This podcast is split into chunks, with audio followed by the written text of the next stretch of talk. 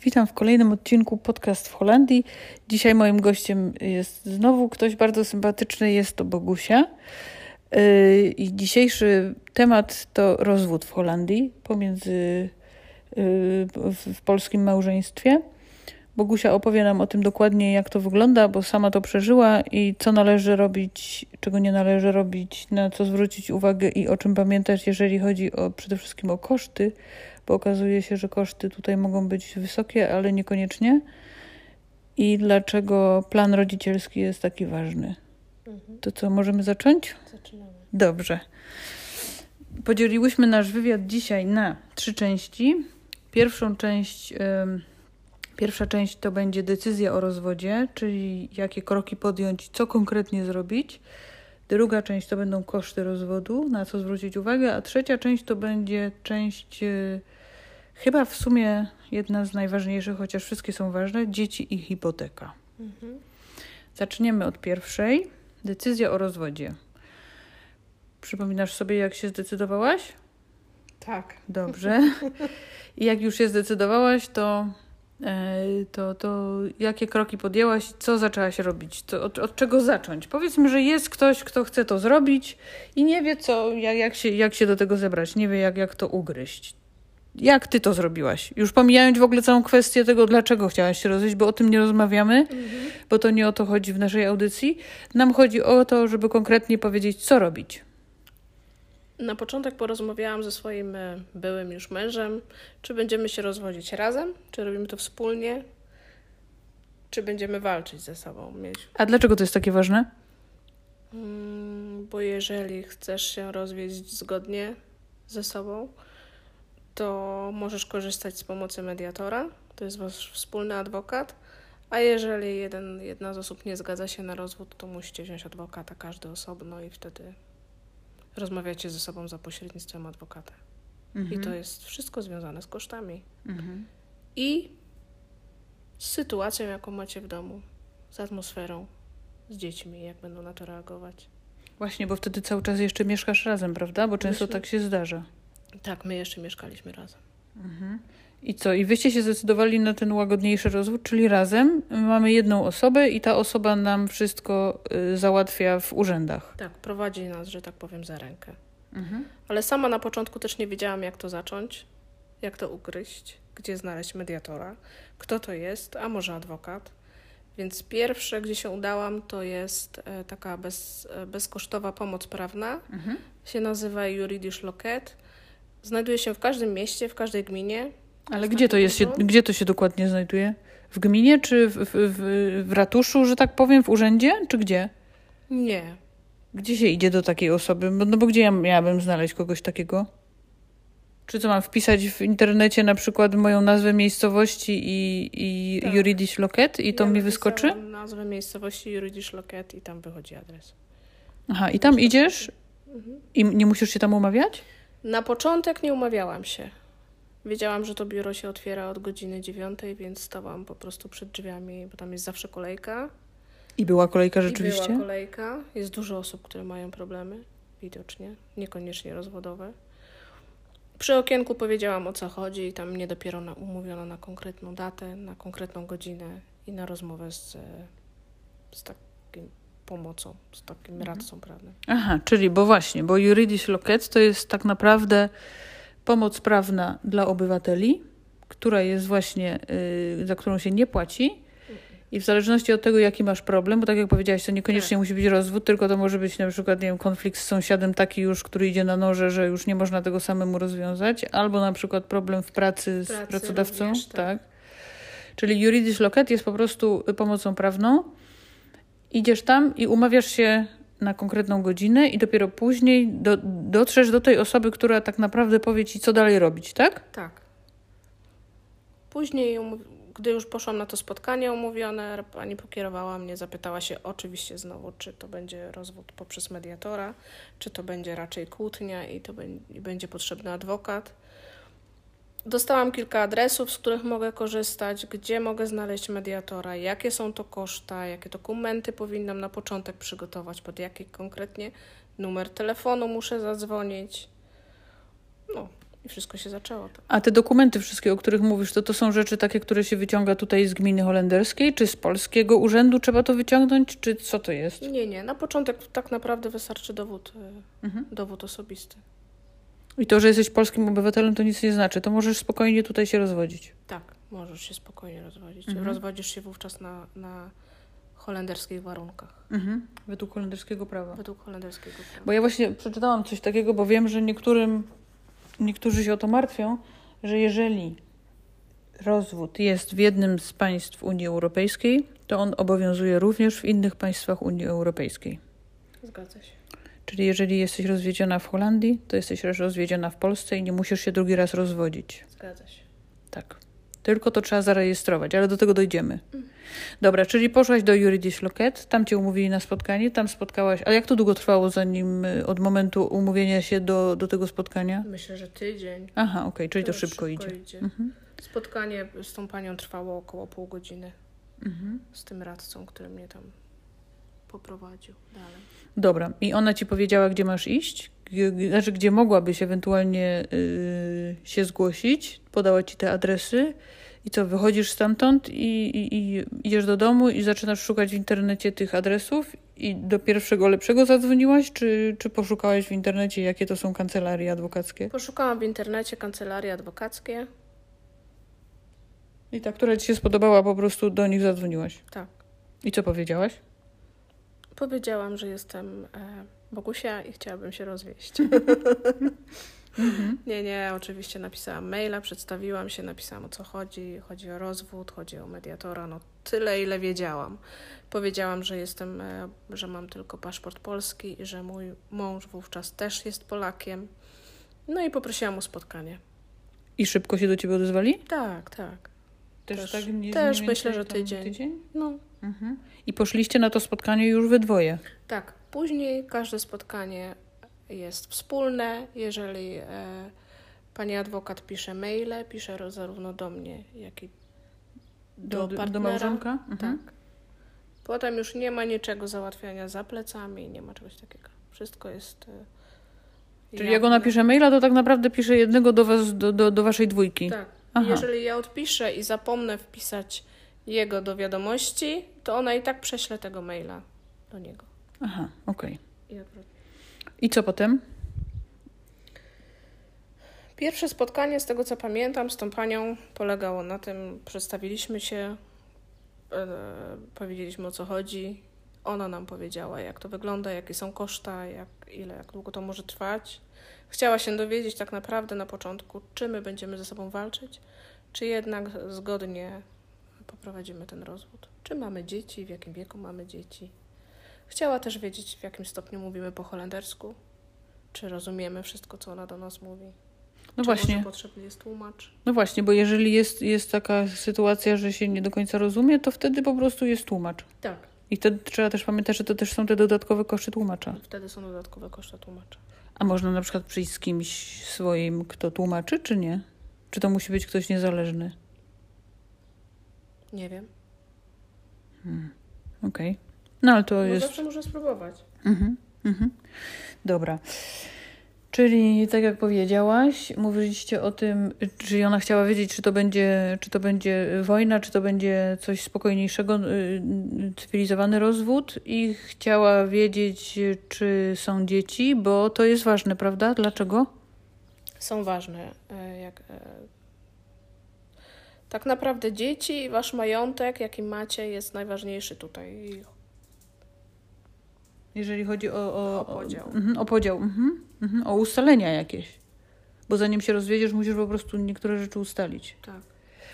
A Dużo. ona y, sugerowała, że macie to zrobić sami w domu najpierw, mm, zastanowić się i, i, i zrobić to samemu, czy to z nią już wszystko, każdy szczegół?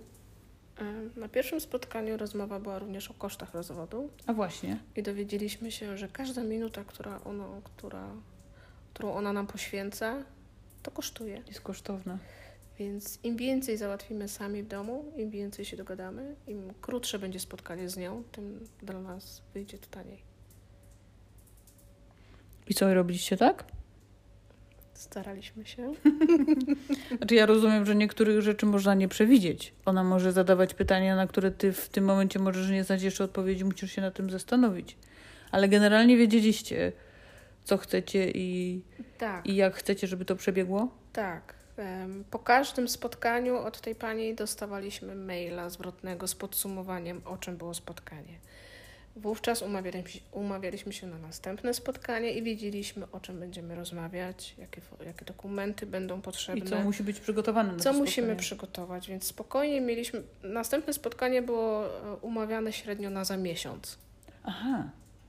Aha, czyli masz dużo czasu na to, żeby różne Na rzeczy pozałatwiać. Na początku było na za miesiąc, bo musisz dużo, dużo dokumentów załatwić, dużo ze sobą ustalić, więc Ale to wszystko jest do zrobienia. oczywiście, że tak. To Mhm. nie są trudne rzeczy. Aha. Mówisz, że to nie jest trudne? To nie jest trudne. Jeżeli potraficie się jeszcze ze sobą dogadać, to nie jest trudne. Mhm. Głównie chodzi o podział obowiązków, jeśli chodzi o dzieci. Mhm.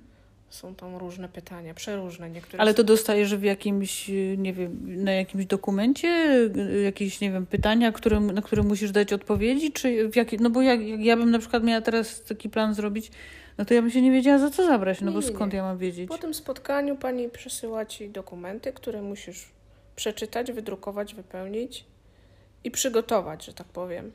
Więc dostajesz gotowy formularz, który dotyczy opieki Mhm. nad dziećmi.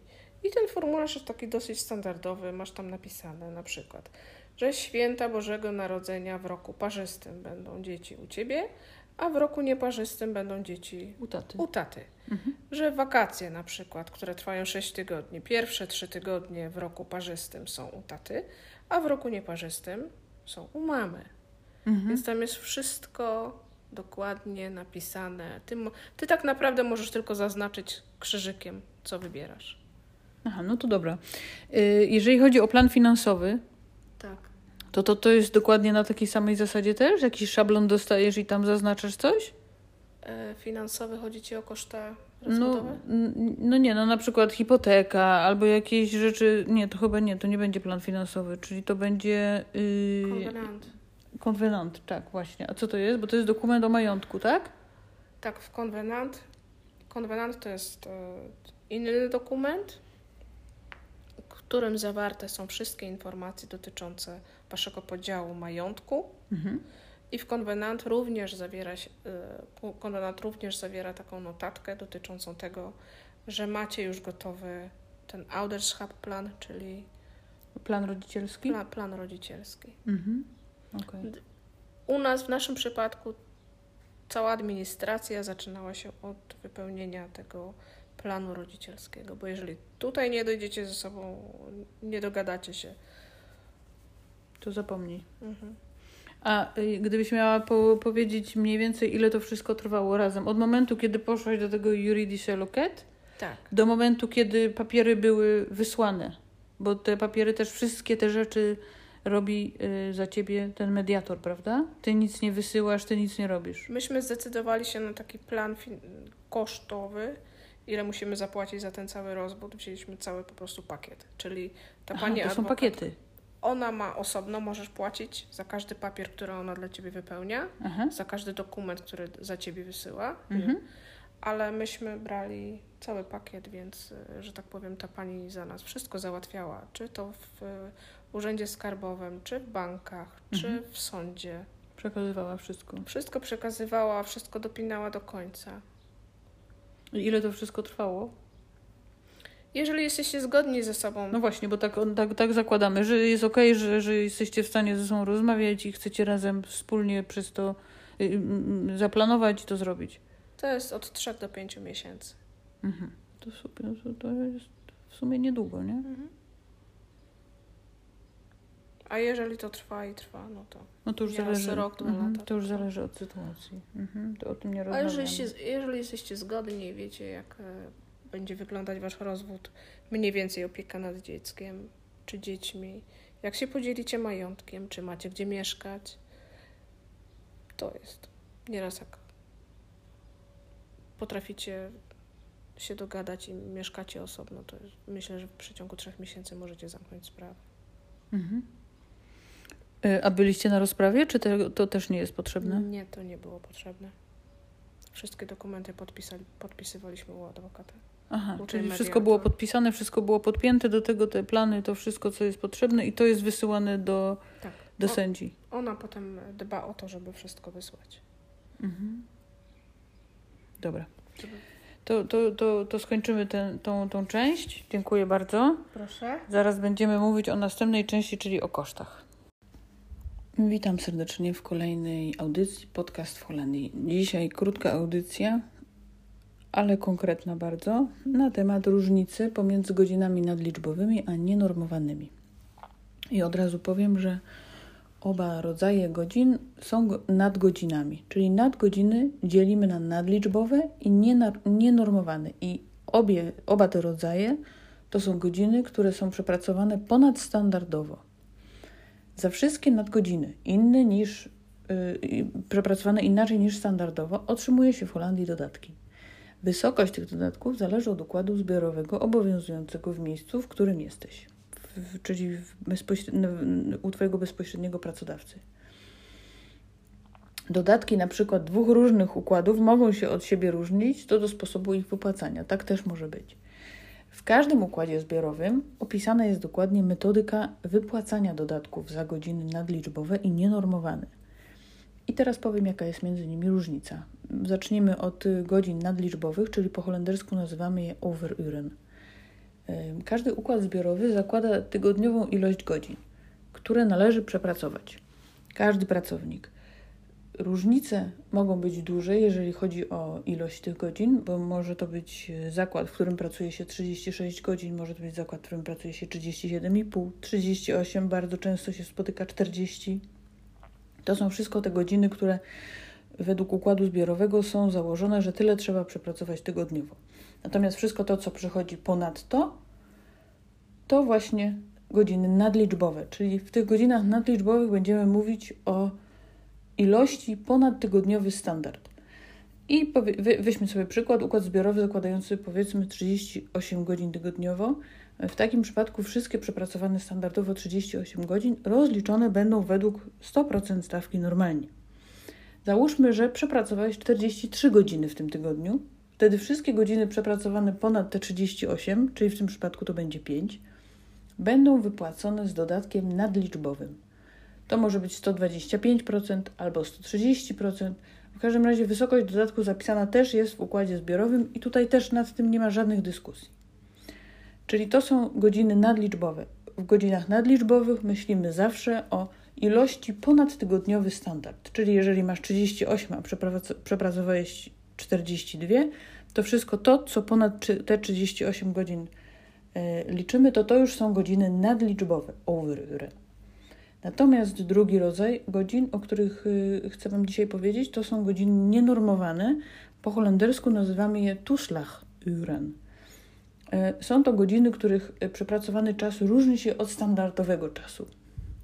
Czyli tutaj nie mówimy już o ilości ponad, tylko o tym, jaka jest różnica. I przykładem najlepszym y, takich godzin nienormowanych to są godziny nocne, godziny sobotnie, albo na przykład godziny przepracowane w niedzielę, godziny przepracowane w przeróżne dni świąteczne, które obowiązują w Holandii, to, to o te godziny chodzi. E, Jeżeli zdarza Ci się pracować w trybie godzin nadliczbowych, albo jeżeli standardowo pracujesz w, w trybie godzin nienormowanych, albo jedno i drugie, y, może tak być, zapytaj swoje biuro, jaki procent dopłacany jest do jakich godzin. I radę też regularnie sprawdzać na wydruku z wypłaty, czy nadgodziny wypłacone jako nadliczbowe, czy jako nienormowane. Nie dlatego, żeby e, kogoś na czymś złapać, tylko dlatego, żeby to sprawdzić, bo czasem to się, e, czasem są z tym jakieś tam małe pomyłki.